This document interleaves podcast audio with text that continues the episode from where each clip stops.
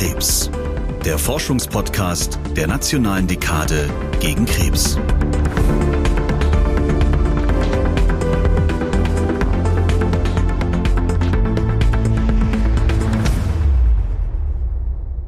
Herzlich willkommen bei diesem Podcast. Ich bin Hella Kemper, Wissenschaftsredakteurin und Moderatorin von Tatort Krebs.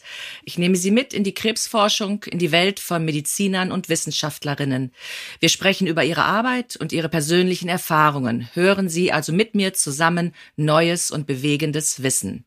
Liebe Hörer, liebe Hörerinnen, lassen Sie uns zuversichtlich in die Zukunft der Forschung und der Behandlung von Krebs blicken. Ich freue mich, dass Sie heute dabei sind. Tatort Krebs ist der Forschungspodcast der Nationalen Dekade gegen Krebs, eine Initiative des Bundesministeriums für Bildung und Forschung. Und heute spreche ich mit Professor Dirk Jäger. Im Gespräch wird Dirk Jäger uns erzählen, wie Patienten und Patientinnen davon profitieren, wenn Forschung und Behandlung Tür an Tür stattfinden.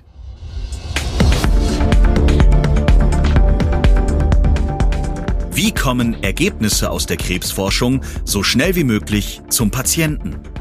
Indem die beiden Bereiche Forschung und Versorgung eng miteinander vernetzt werden. Wie im Nationalen Zentrum für Tumorerkrankungen, kurz NCT. Hier arbeiten Forschende und Mediziner unter einem Dach eng zusammen. Die Wege vom Labor ans Krankenbett sind kurz. Neueste Erkenntnisse aus der Krebsforschung werden direkt erprobt und angewendet. Das Ziel? Eine maßgeschneiderte Diagnostik und die beste Therapie für alle Patientinnen und Patienten.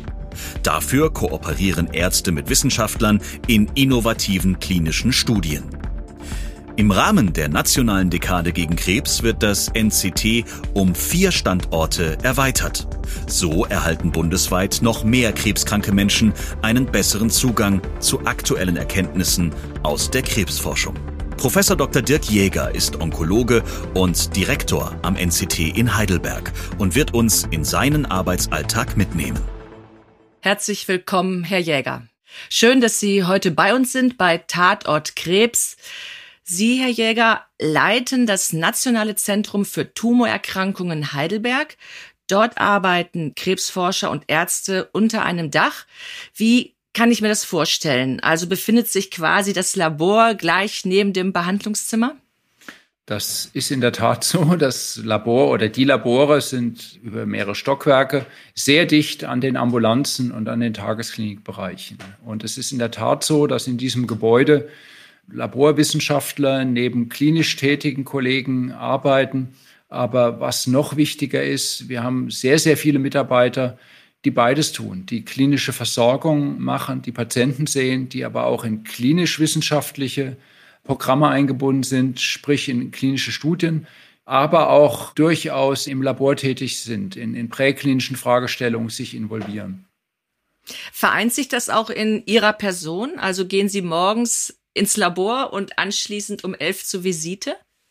Ich bin mehrfach in beiden Bereichen am Tag und spreche natürlich auch ständig, wenn ich Patienten sehe, auch mit Mitarbeitern aus dem Labor, wenn wir für diesen Patienten in ein Programm eingeschlossen haben, was auch präklinisch-wissenschaftliche Fragestellung beinhaltet, muss man ständig auch für diesen Patienten rückkoppeln. Wie sehen die Resultate im Labor aus? Wie sind die Essays gelaufen? Was bedeutet das für den Fortgang des Programms, in das der Patient eingeschlossen ist? Also ich bin ständig am bildlich hin und her laufen, ja. Können Sie das an einem Fallbeispiel vielleicht erläutern, wie das für den Patienten dann ist? Na gut, wir sehen eine ganze Reihe von Patienten, die nicht mehr durch unsere sogenannten Leitlinien abgebildet sind, die Tumorsituationen mitbringen, für die es keine gute Standardtherapie mehr gibt, beispielsweise. Und diese Patienten versuchen wir natürlich in klinisch-wissenschaftliche Programme einzuschließen, wo wir versuchen, von diesen Patienten bzw. den Erkrankungen dieser Patienten sehr viel tiefere Informationen zu bekommen bezüglich der Biologie der Erkrankung und Hinweise zu bekommen, auf welche Therapien oder Therapiekombinationen mögen diese Patienten denn mit einer gewissen Wahrscheinlichkeit ansprechen. Und das beinhaltet natürlich, dass sie von diesen Patienten Diagnostik brauchen. Sie brauchen in der Regel Tumorgewebe, das heißt, sie müssen sie biopsieren. Sie brauchen in der Regel Blut, Serumproben von diesen Patienten. Diese Samples werden dann außerhalb der Routinediagnostik im Labor bearbeitet. Es gibt Ergebnisse zu diesen Analysen. Diese Ergebnisse müssen ausgewertet werden, mit dem Patienten rückgekoppelt werden. Und so ist eine ständige Diskussion zwischen Laborwelt und klinischer Welt am Laufen. Nehmen wir beispielsweise einen Patienten, der zu Ihnen ans Haus kommt mit einem Darmkrebs. Mhm. Was passiert mit dem als erstes? Gut, es kommt darauf an, wenn das eine Erstdiagnose eines Darmkrebses ist, dann schaut man sich die Diagnostik an, die der Patient mitbringt. Wenn er die nicht mitbringt, müssen wir die nachholen. Wenn wir dann ein komplettes Bild der Situation haben, dann kommt es darauf an, ist das eine lokale Situation, nicht metastasiert, also ohne Streuung, dann ist das eine sogenannte Standardsituation. Da gibt es gute Leitlinien, die uns dann sagen, die Standardtherapie für den Patienten sieht so und so aus. In der Regel bei einem Enddarmtumor spielt die Strahlentherapie eine Rolle, gefolgt von einer Operation, gefolgt von einer Systemtherapie. Bei einem weiter oben sitzenden Tumor fällt die Strahlentherapie weg. Da ist es in der Regel die Chirurgie, die die Hauptrolle spielt, möglicherweise stadienabhängig auch noch eine begleitende medikamentöse Therapie. Diese Patienten sind durch unsere Leitlinien, durch das, was wir in vergangenen Studien an Daten ermittelt haben, im Prinzip abgedeckt. Aufwendiger sind häufig Patienten, die nicht mehr in diese Standardsituation hineinpassen. Und das ist, glaube ich, ein Großteil der Patienten. Ist das richtig? Ja, es ist kein Großteil, aber doch ein erheblicher Teil unserer Patienten. Ich glaube, wir sehen im Jahr im Moment 13.000 neue Patienten hier, die durch das NCT laufen. Ein immer noch großer Teil fällt in die derzeitigen Standards hinein. Aber wir sehen mehr und mehr Patienten, die auch mit sehr speziellen Fragestellungen zu uns kommen, die jenseits der sogenannten Standardsituation stehen. Auch immer mehr Patienten, die dezidiert mit dem Wunsch hierher kommen, in wissenschaftliche Programme eingeschlossen zu werden, um daraus möglicherweise noch Informationen zu bekommen, die helfen, neue Therapien für diese Patienten verfügbar zu machen. Also auch für die eigene Therapie. Auch für die eigene Therapie, selbstverständlich. Und wie kommt man denn zu Ihnen als Patient, Patientin? Man kann hier ganz normal anrufen und sich einen Termin geben lassen oder den betreuenden Kollegen bitten, das zu übernehmen.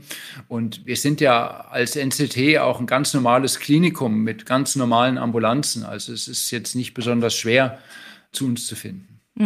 Das Besondere am NCT ist die interdisziplinäre Zusammenarbeit auch und dass Patienten an Studien teilnehmen können und dadurch Zugang zu neuen Therapieformen möglicherweise bekommen. Können Sie das an einem Beispielfall schildern?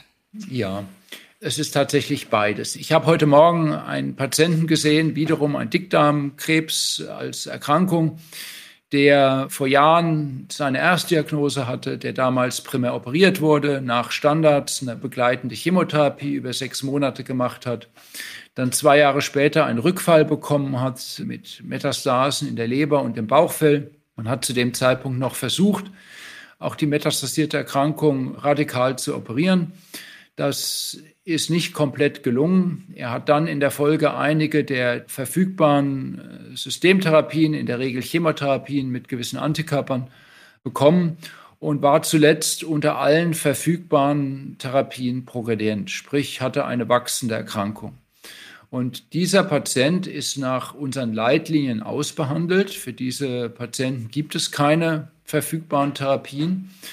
Und der Patient hat sich an uns gewandt, dezidiert mit der Frage, können wir ihn in bestimmte wissenschaftliche Programme einschließen, die möglicherweise weitere Therapien verfügbar machen können für ihn. Und das haben wir getan. Wir haben hier doch einige Programme, in die der Patient hineinpasst, wo man den Tumor sehr tief molekular charakterisiert, sequenziert, entschlüsselt, wo wir aber auch versuchen zu messen, wie reagiert der tumortragende Patient auf seine Erkrankung und versuchen, diese immunologischen Tumor-Host-Wechselwirkungen zu beschreiben und auch daraus Rückschlüsse für Therapien zu ziehen. Insofern haben wir aufwendige Diagnostik jetzt für diesen Patienten gestartet, natürlich in der Hoffnung, dass wir Ansätze finden, die dann auch Therapien bedeuten für diesen Patienten. Neue, nicht zugelassene Therapien bedeuten für diesen Patienten.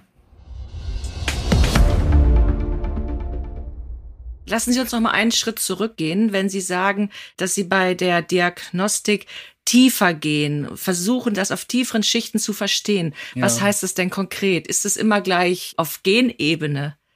Ach, wir sind heute sehr schnell auf der Genebene, ja, aber vielleicht auch noch mal einen Schritt zurück. Wir müssen mal reflektieren, was ist denn so die Standarddiagnostik, die wir eigentlich verlangen von Patienten? Und das ist erschreckend wenig Information, die wir da anschauen. Also bleiben wir beim Dickdarmkrebs. Ein Patient mit einem Dickdarmkrebs, der braucht eine sogenannte Histologie, das heißt eine Tumorbiopsie. Also man entnimmt eine Gewebsprobe aus dem Tumor und schaut die sich dann, der Pathologe tut das, unter dem Mikroskop an. Und er beschreibt dann, wie der Tumor unter dem Mikroskop aussieht. Sprich, wir bekommen eine deskriptive, morphologische Beschreibung des Tumors. Mhm. Wir färben dann noch das ein oder andere Protein und überlegen dann, wie hoch ist die Teilungsrate im Tumor, sind 2, 3 bestimmte Marker vorhanden oder nicht vorhanden. Und das war es aber schon. Also wir gehen nicht sehr tiefer in unseren Standards. Wir fragen dann noch die Radiologie, sprich die Bildgebung.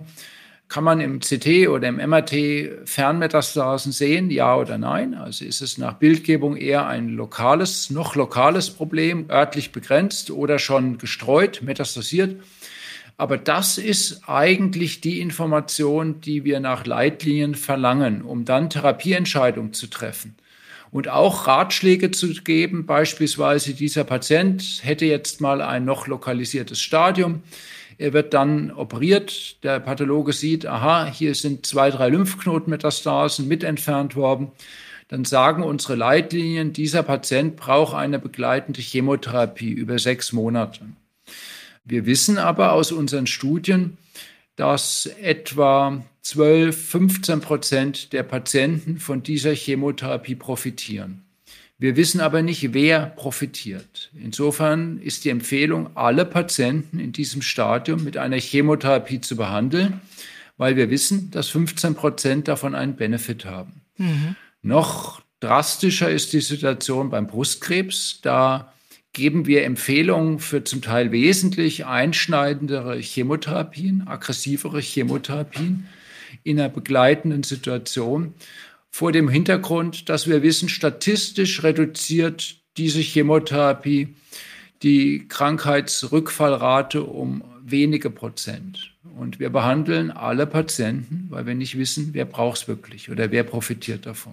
Das heißt im Umkehrschluss, die meisten profitieren eigentlich nicht davon. Der Großteil profitiert nicht davon, der bekommt nur Toxizität und Gift.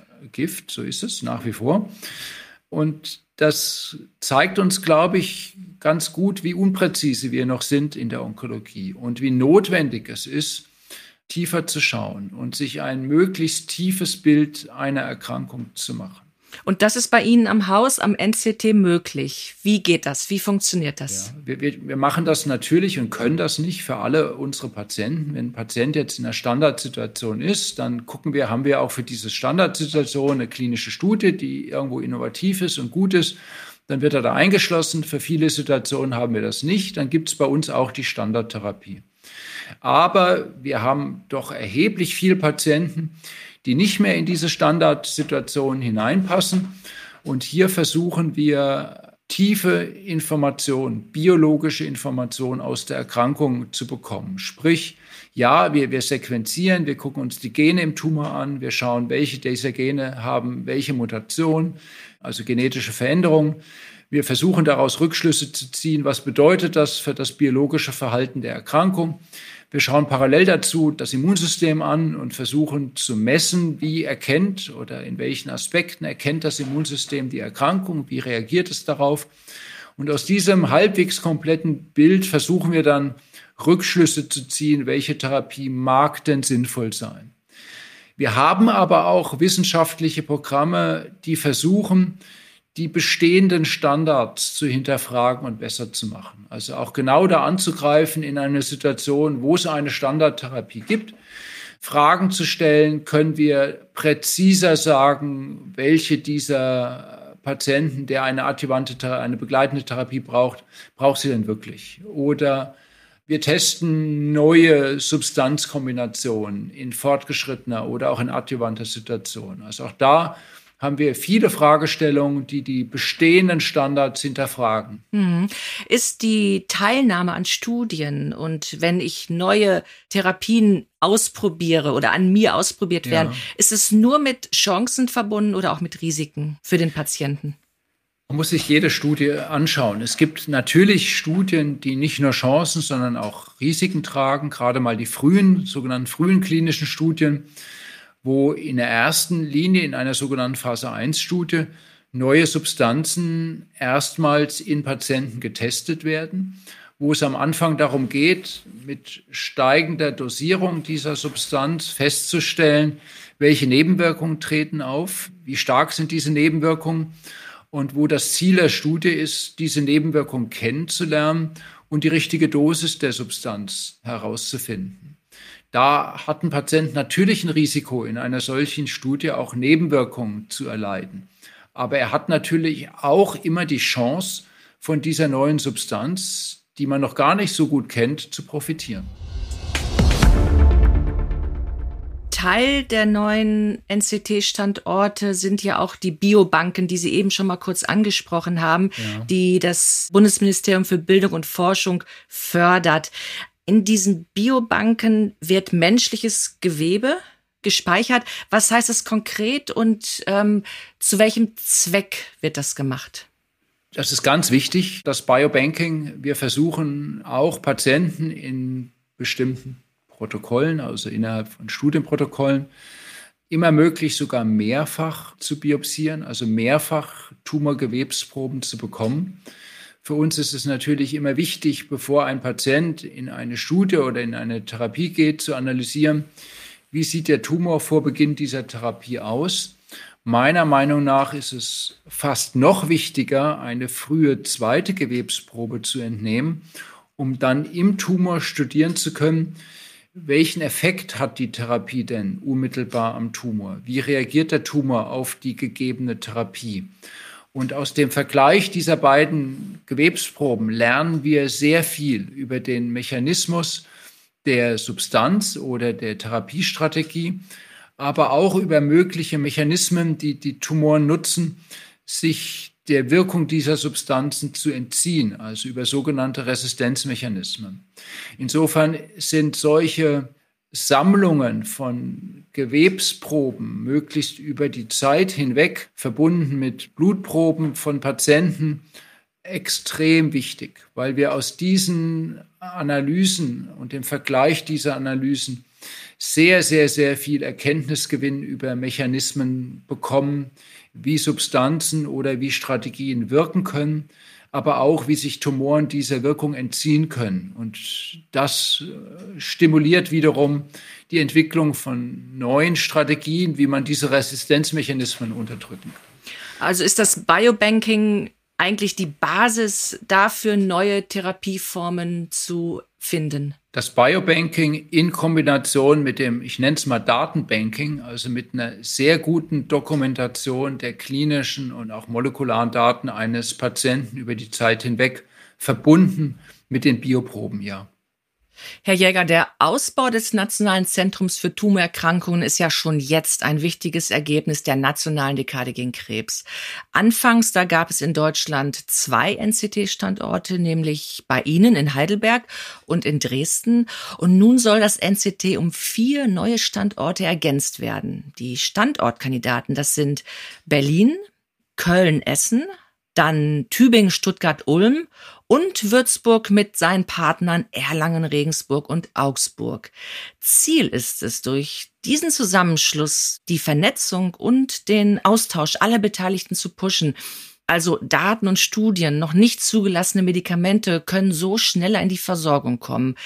Kann man das, Herr Jäger, auch an einem Beispiel deutlich machen? Also gibt es eine Behandlung oder ein Medikament, das diesen Weg durch die Vernetzung schneller nehmen konnte? Ja, es kann niemals so sein, dass man an einem Zentrum alleine alle wissenschaftlichen Facetten, die jetzt eine Wirkstoffentwicklung oder Substanzentwicklung oder Strategieentwicklung wirklich benötigt, in gleicher Weise potent vorhalten kann, sondern ein funktionierendes Netzwerk mit hochspezialisierter Expertise von mehreren Standorten. Wenn diese Standorte gut miteinander arbeiten und Synergien entwickeln, das ist ja gewollt, wird eine Wirkstoff- oder Strategieentwicklung immer beschleunigen und besser machen. Machen wir es mal einfach. Man entwickelt in diesem Netzwerk im Labor oder hat bereits in einem der Labore einen neuen Antikörper entwickelt, den man gern therapeutisch in die Klinik bringen möchte. Dann braucht man eine Facility, die den hochrein herstellt, nach sogenannten Reinheitskriterien, GMP-Kriterien herstellt. Wir brauchen dann diese sogenannte Phase-1-Studie, eine Toxizitätsstudie. Und wir müssen dann testen, in welcher klinischen Situation ist dieser Antikörper besonders wirksam und möglicherweise in welcher Kombination mit anderen Medikamenten ist dieser Antikörper noch wirksamer. Und eine solche vielschrittige Entwicklung macht man in einem gut funktionierenden Netzwerk, was über sehr viel mehr Forschungskapazität, aber auch riesige Patientenkollektive verfügt, sehr, sehr, sehr viel schneller. Das Schöne an diesem Netzwerk ist, dass auch alle Partnerstandorte sich zusammengefunden haben, ein sogenanntes standortübergreifendes Programm hervorzuheben und auch einen sehr erheblichen Teil des Fundings, der Zuwendungen für dieses Netzwerk in standortübergreifende Studienprogramme hineinzutun. Und da bündelt man dann natürlich die Kräfte von den verschiedenen Partnerzentren und macht es überhaupt möglich, auch mal sehr aufwendige, sehr teure klinische Studien schnell in die Tat umzusetzen. Insofern sehe ich auf jeden Fall einen erheblichen Mehrwert und sicher auch eine Beschleunigung der klinischen Entwicklung innerhalb dieses Netzwerkes. Auch bei Ihnen am Nationalen Zentrum für Tumorerkrankungen kooperieren Sie inzwischen mit Kollegen weltweit und das passiert inzwischen vor allem virtuell. Ist es eher ein Segen oder ist es auch ein Fluch? Das ist beides. Wir haben natürlich jetzt auch durch Corona viel mehr gelernt, virtuell zu kommunizieren. Wir reisen zum Glück wesentlich weniger und haben gelernt, uns virtuell auch professioneller auszutauschen. Und ja, es ist ein Segen, auch wissenschaftliche Strategien mit Kollegen an der Westküste jederzeit diskutieren zu können, Daten auszutauschen, wissenschaftliche Resultate auszutauschen und selbst Experimente gemeinsam zu machen, wo man Daten aus Experimenten der Kollegen in den USA nutzt, um hier oder mit diesen Daten hier Computermodelle zu entwickeln und solche Dinge auf den Weg bringen zu können. Das ist ein Segen und das ist fruchtbar mit allen Begleiterscheinungen. Können Sie da ein Beispiel nennen für ein virtuelles Experimentieren? Also wie kann ich mir das konkret vorstellen? Ein Beispiel, wir versuchen basierend auf der, ich nenne es jetzt mal wieder, tiefen Charakterisierung von einzelnen Tumoren, Simulationsmodelle zu entwickeln, sprich Computermodelle zu füttern, die uns dann diese hochkomplexe, komplizierte Situation eines individuellen Tumors im Computer simulieren, die uns dann irgendwann einmal auch helfen werden, vorauszusagen, wie wird dieses komplexe Gemisch an Zellen auf eine Therapie ansprechen. Das geht sehr gut. Welche Rolle spielt inzwischen die künstliche Intelligenz? Also sind Sie schon angewiesen darauf? Also in wissenschaftlichen Fragestellungen in jedem Fall. Also hier nutzen wir die immer mehr, immer wesentlicher. In der klinischen Realität stehen wir noch so ein bisschen am Anfang. Da werden wir vor allem mal in diagnostischen Fragestellungen künstliche Intelligenz einfließen lassen, also in der Bewertung von Röntgenbildern oder CT-Aufnahmen oder histologischen Bildern, sprich mikroskopischen Bildern. Da werden AI-Algorithmen zuerst klinisch relevant werden, aber dann auch in der Vorhersage von Patientenverläufen oder auch in der Wahl der Therapeutika für Patienten, ja.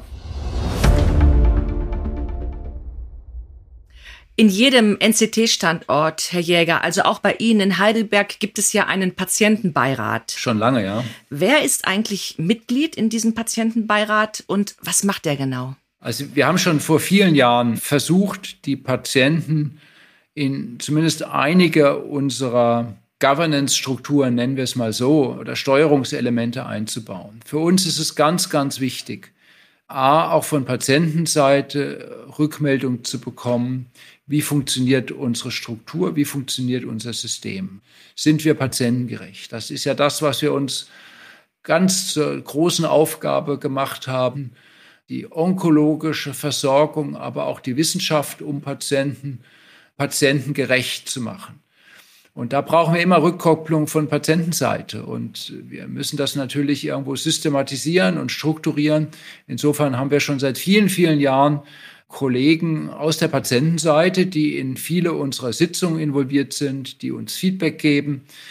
Immer mehr auch Patientenbeteiligung in wissenschaftlichen Fragestellungen. Wenn wir neue klinische Studien diskutieren oder auch wissenschaftliche Programme diskutieren, ist es uns wichtig, die Patientenseite zu hören und nicht nur zu hören, ist das verständlich, was wir da in der Aufklärung schreiben, sondern auch, was denkt denn ein Patient, der mal eine Tumorerkrankung durchgemacht hat oder noch an einer Tumorerkrankung leidet zu diesem Programm? Für wie relevant hält der das Programm?